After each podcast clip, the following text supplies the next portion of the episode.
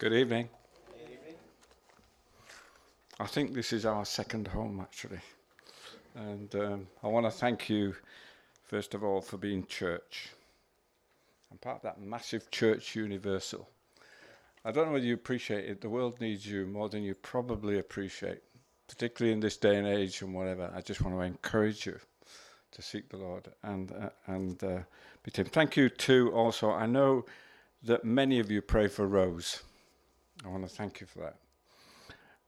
Small churches, I don't know whether you appreciate, you probably do, are embattled. They really are. And um, some are closing down.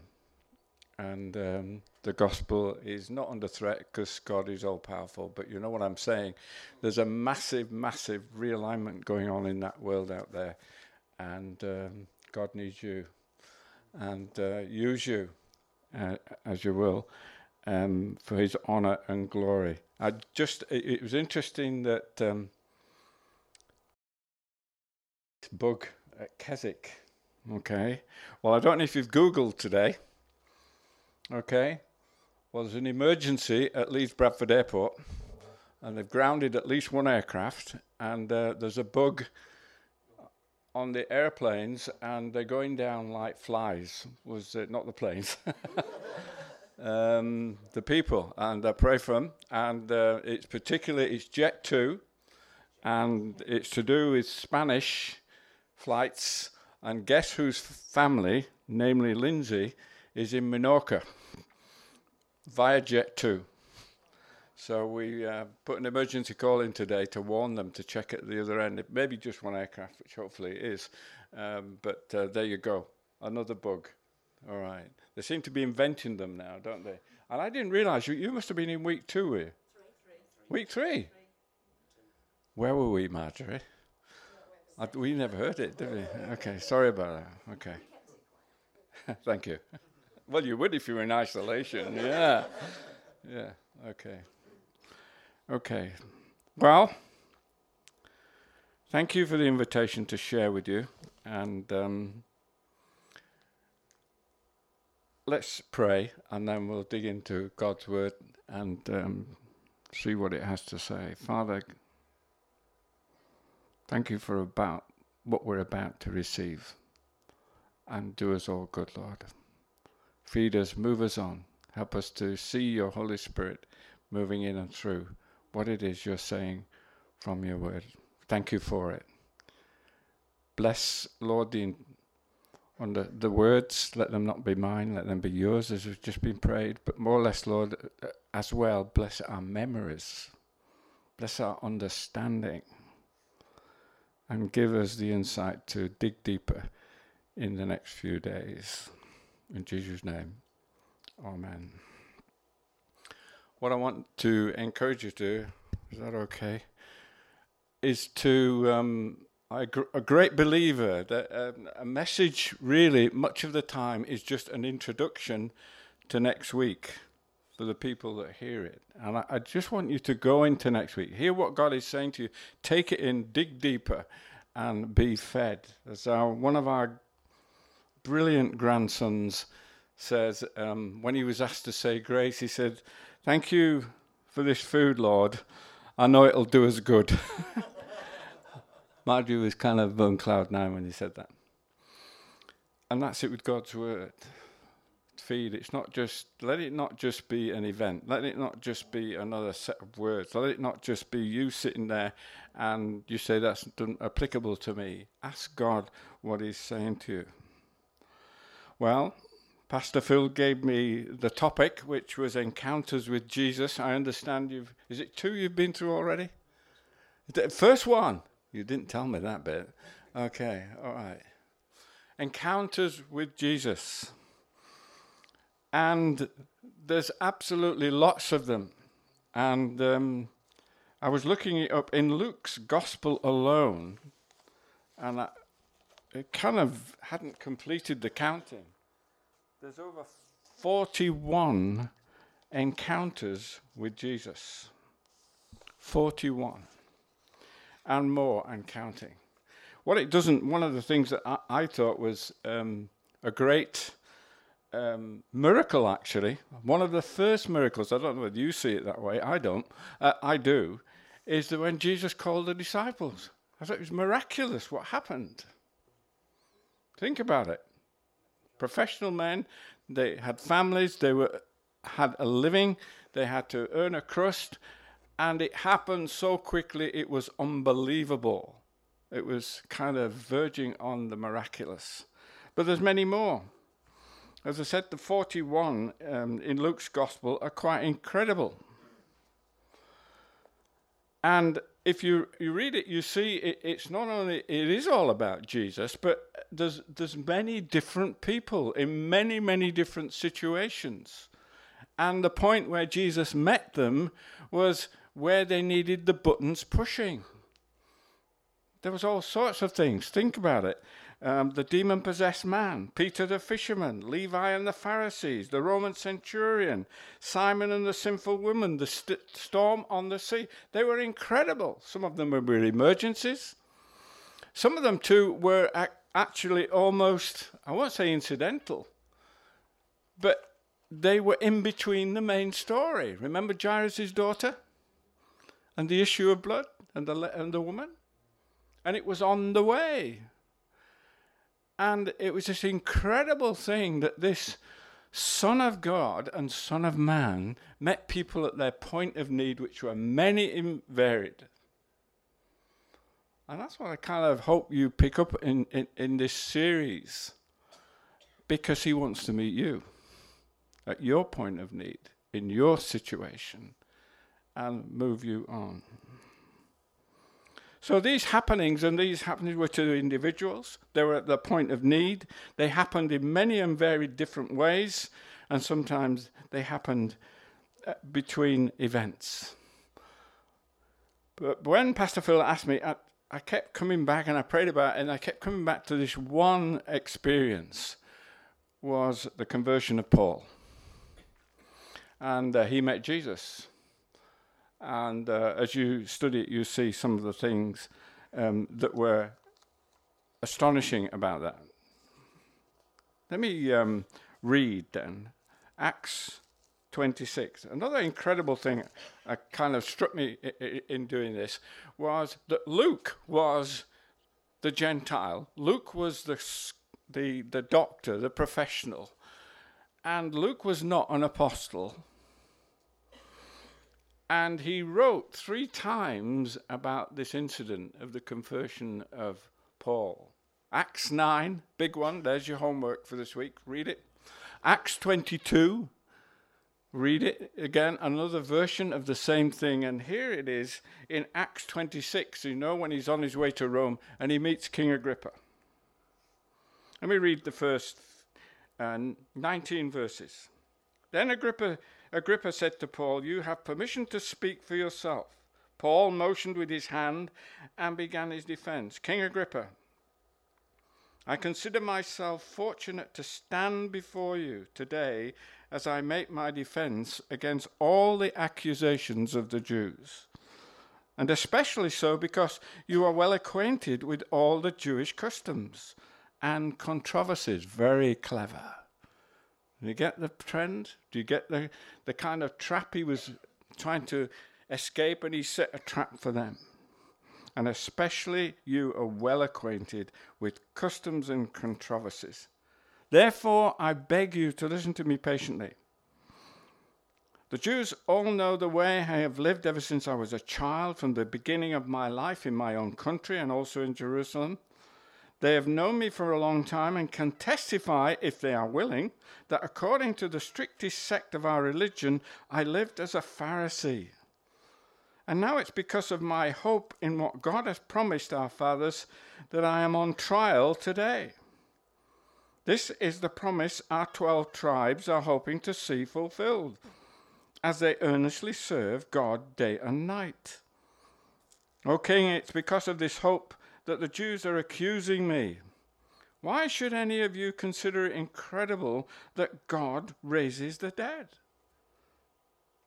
I too was convinced that I ought to do all that was possible to oppose the name of Jesus of Nazareth. Now, just let me underline that.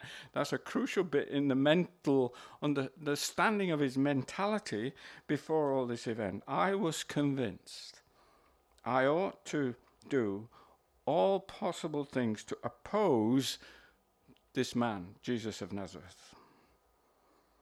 And that's just what I did in Jerusalem. On the authority of the chief priests, I put many of the saints in prison, and when they were put to death, I cast my vote against them. Many a time I went from one synagogue to another to have them punished and tried to force them to blaspheme. Imagine the tactic of this man. And in my obsession, note the language, in my obsession against them, I even went to foreign cities to persecute them. He was spreading it in the known world. On one of these journeys, I was going to Damascus with the authority and commission of the chief priests. About noon, O king, as I was on the road, I saw a light from heaven brighter than the sun. Please note that brighter than the sun. Can you imagine?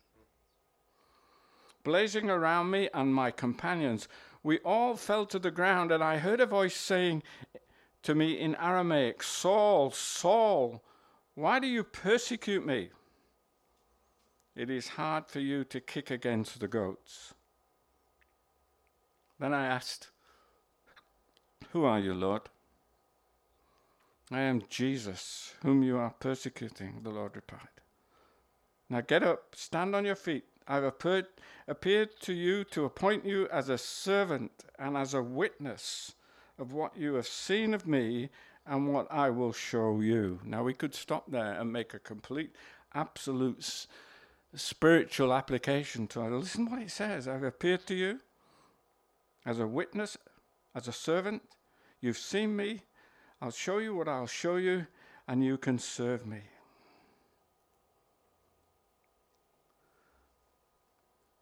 I'm sending you to them to open their eyes, to turn them from the darkness to light, and from the power of Satan to God, so that they may receive forgiveness of sins and a place among those who are sanctified by faith in me. So then, King Agrippa, I was not disobedient to the vision from heaven. And then he goes on to explain what he did and how he explained. Well, there are many things in this story, so I do encourage you read Acts 9, read Acts 22, and read this one again in Acts 26. Somebody said after the resurrection, this was one of the most critical events in the Christian world, in the Christian generation. It was God's inf- intervention on a massive scale. Imagine what was happening.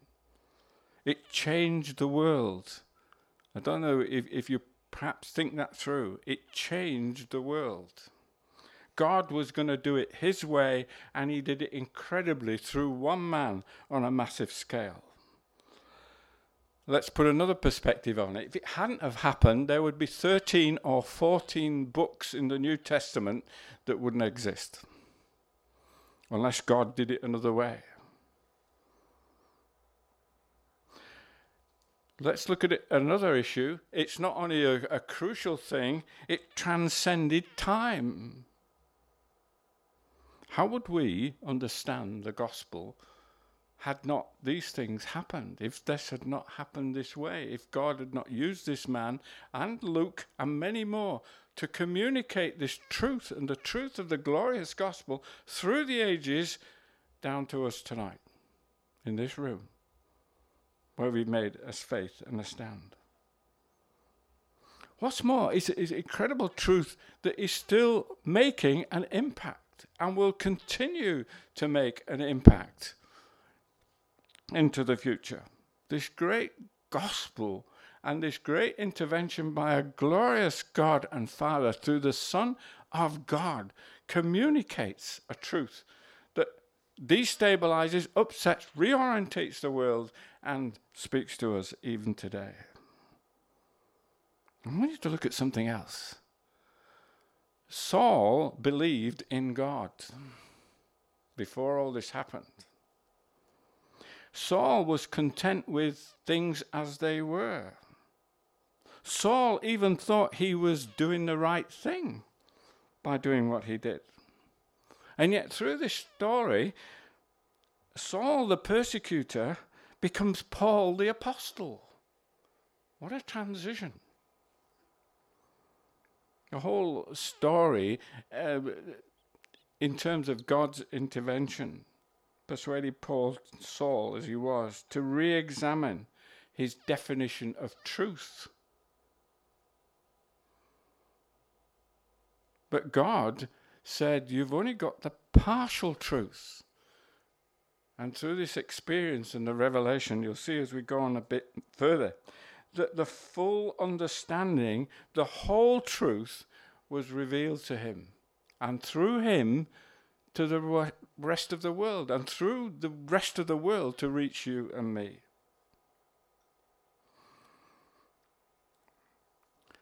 He found out later that he was an enemy of God. He didn't understand that. He thought he was the opposite. And yet he was opposing what was God was doing. He was destroying the work of God, and Jesus intervened. He started to understand who this Jesus really was. And I do encourage you to examine yourselves and, and, and, myself. Who is this Jesus? And you will discover new truths about him. If you read these encounters with God, with Jesus, through the, the epistles, you, you, you'll discover the attributes of Jesus his compassion, his humility, his love, his forgiveness, his commitment, his gentleness, his patience, his self control, his way of knowing the heart of man and getting away from the superficiality of things. Paul Saul, as he was, knew Judaism through and through. And if you read these accounts, he, he aimed to advance it, and we just read beyond the borders of the Jewish state. It says he was an intense prosecutor of Judaism in Jerusalem and beyond. But he was so zealous he had destructive aims. He became an intense persecutor. He was zealous for God. Many, many people believe, did Saul, as he was, know Jesus before this event? and um, nobody really knows, but it's pretty certain that he knew of him. And it's pretty certain he was absolutely certain he was well connected in the hierarchy. He was real potential for the Pharisee or the Pharisaical network. He was ambitious. He probably realized that the words and the work of this Jesus haunted the Pharisees. You've seen them, and the jealousy and all the bad things that it generated. He would have visited Jerusalem as a strict Pharisee. He would have known that the thoughts and the opinions of the hierarchy was that this man was a false prophet that this man was a blasphemer, Jesus I'm talking about, and even in some cases a messenger of Satan. Saul was confident, some would say overconfident, in what he believed. And he believed too, he was doing what God had called him to do. And then this transformation. The actual word, the, the name meant small, Paul, small. It rhymes a bit. But he actually thought he was a small man. Actually, refers to that in, in some of the apostles. But I wanted to just for a sec to, to pick on one thing that, that Jesus said to him. Jesus touched him right at the deepest part. And listen what Jesus said to him Paul, Paul, why do you kick against the goads? Now, that suggests to me, and this is just me, not the Bible, Saul knew a lot of the things that were going on. Saul had was doing all this up front, and yet inside his inner heart, he knew there were some challenges gnawing away. Well, what if it's true? What if he is who he says he is? What's the reality? What, why is this happening? And there were contradictions in his reasoning, but he would never admit it. Now, apparently, a goad was a, a, a, a stick. And at one end it was sharpened, and at the other end it was blunt. And they used to use it to control the oxen. And if they wanted the oxen in line, they would stick in the stick into the animal. If the animal didn't, then they did it a bit further. And in at times it went beyond that, and even probably they call it RSPCA would be there in with with bells on now, wouldn't they? They would say cruelty to animals. But you get the picture. That actually, if you did it too far, if you hurt the animal too much, what did the animal do? It reacted. Hence the kicks. And here was was Jesus saying to him, Saul, Saul, there's something happening in you, and you're kicking out against those things that may be and probably are, if you're honest, true. The other thing we probably pick up that people say uh, in, the, in the background to all this is that the um, entourage that were with him were probably temple police. It was his security guard. It was his system. From Jerusalem to Damascus was 134 miles through probably troubled lands, pray where there were bandits and everything. So he had his people. But they were absolutely stunned by all this as it happened. Look at the other issue. There's so many things that look at the, the brightness of the light was, was stronger than the sun a Christian medical person said that if you have lightning or you're struck by something of that magnitude of a bright light, then probably you would be so decimated, probably for three days, like he was, and you wouldn't want to eat and you wouldn't want to drink. You were immobilized because of the experience of this. Saul had not just a physical encounter, this was a spiritual encounter. It was God not just saying, I'll bring out the physical and, and bring you to your knees, but I want you to ask questions in your core being. I am Jesus, whom you persecute, and begged a load of questions. we haven't time, but there's another set of series of sermons, if you like, just on the fact of Ananias. Look what Ananias did. Ananias was at risk. Ananias was a humble man. Ananias was meeting a Pharisee of Pharisees. How would he contend with him? But God said, Go. Go. And he went. God said, This is my chosen instrument. And he was so obedient against the odds, totally unexpected. And he went and he healed Saul and spoke to him. This was a key reorientation of the life, mentally, physically, and spiritually, of an enemy of God who didn't believe he was at enmity with God. And all of a sudden, the big uh, kind of real issue that he was against was this Jesus of Nazareth. But do you realize what he said? This Jesus is the Son of God. That was a revelation of seismic magnitude. And the implication of that, and what it really, really, really meant.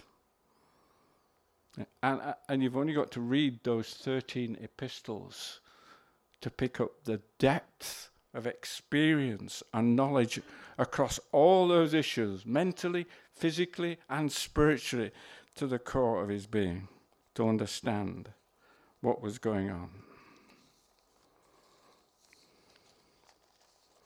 If you read Galatians chapter 1, you'll see what happens next. What would you have done? What would I have done if this had have happened?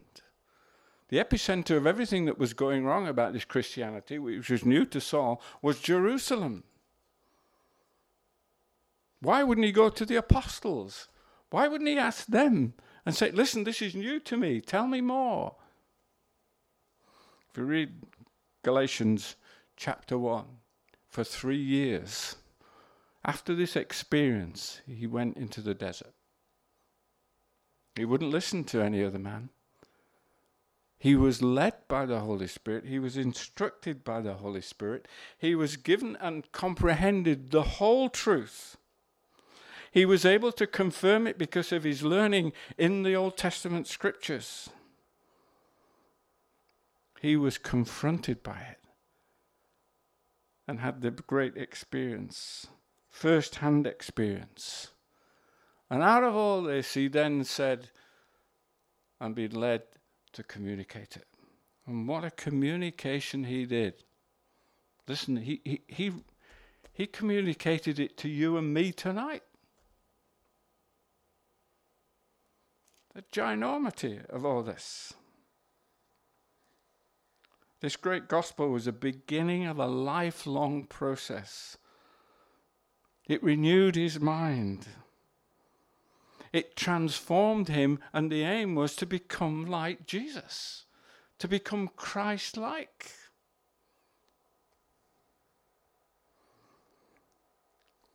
And another aim that he was really underlined, the whole essence of his life, was to be faithful to the heavenly vision. Faithful to what God wanted to do in him and through him for the rest of his life to reach other people. I don't think he understood that we'd be here tonight discussing it unless God revealed it to him. If you read Acts chapter 9 and you um, follow that story, there's a little sequence where God showed him everything he would suffer from this reorientation this revelation. If you read 2 Corinthians 11, you'll see it actually happened. Read it tonight. Horrendous. In danger from bandits, night and day in the sea, lost and deserted by his friends. And there's a whole catalogue in that chapter of those things he suffered for the sake of this incredible gospel.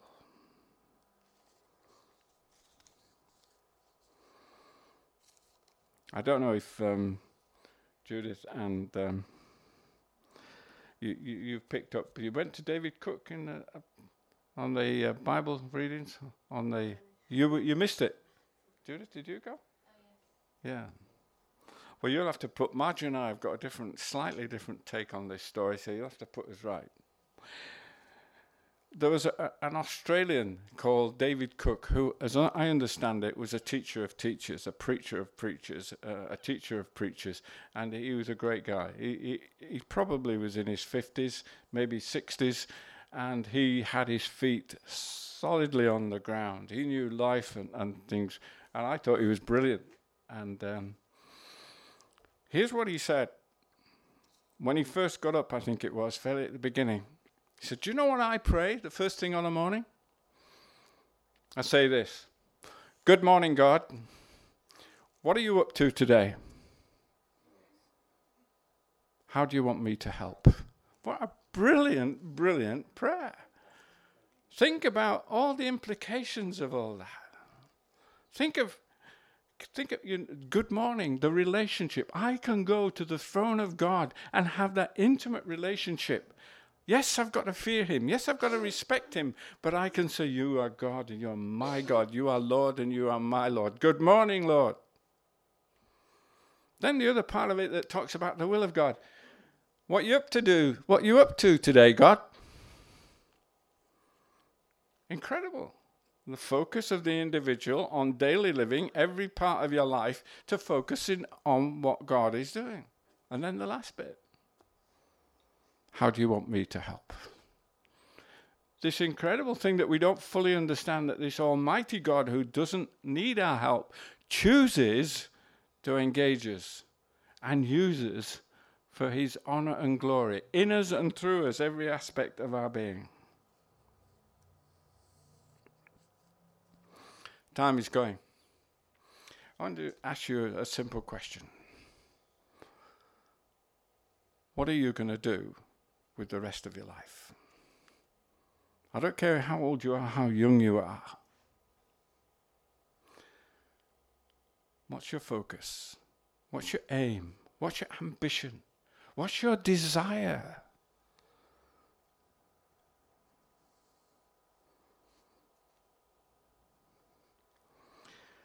In fact, if you if you read Tony Brown's um, latest um, newsletter, I was uh, quite Im- taken by the, this paragraph. It's only just come out. You've, you've probably uh, not seen it yet.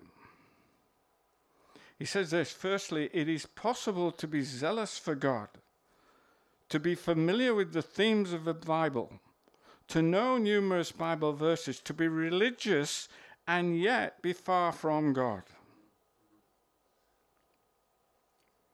This was Saul of Tarsus before he met Jesus on the Damascus Road.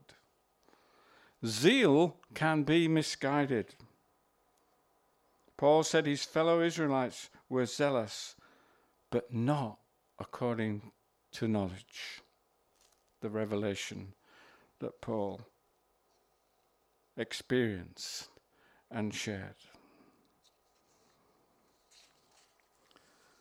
Hudson Taylor said this when he was Hudson Taylor was the first the founder of the China Inland Mission, and I don't know if you know his story, but um, I know some of it. I don't know all of it. But he was beaten, he was robbed, he was ridiculed, he was buried.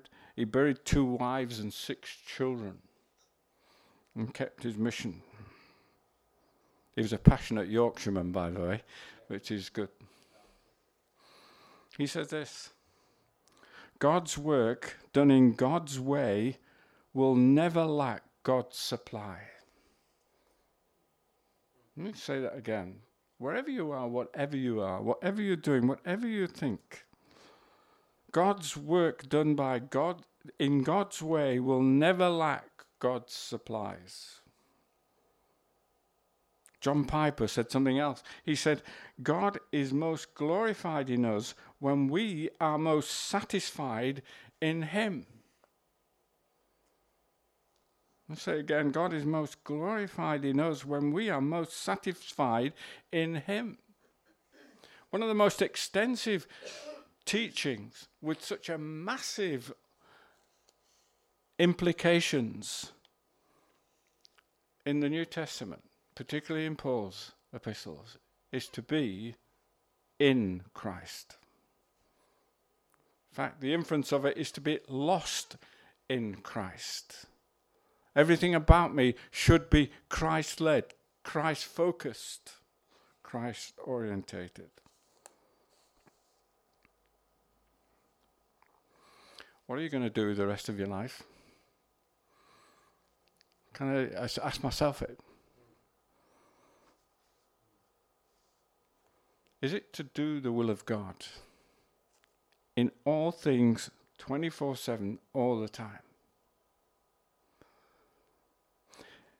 but there's something else that God's been teaching me as well, quite forcibly, and I, I, know it and understand it. It's not just being in the will of God, it's the mentality to, through doing that will of God, to bring glory to God in who you are, what you are, what you do. Here's a massive one. Read 2 Corinthians 10. what you think.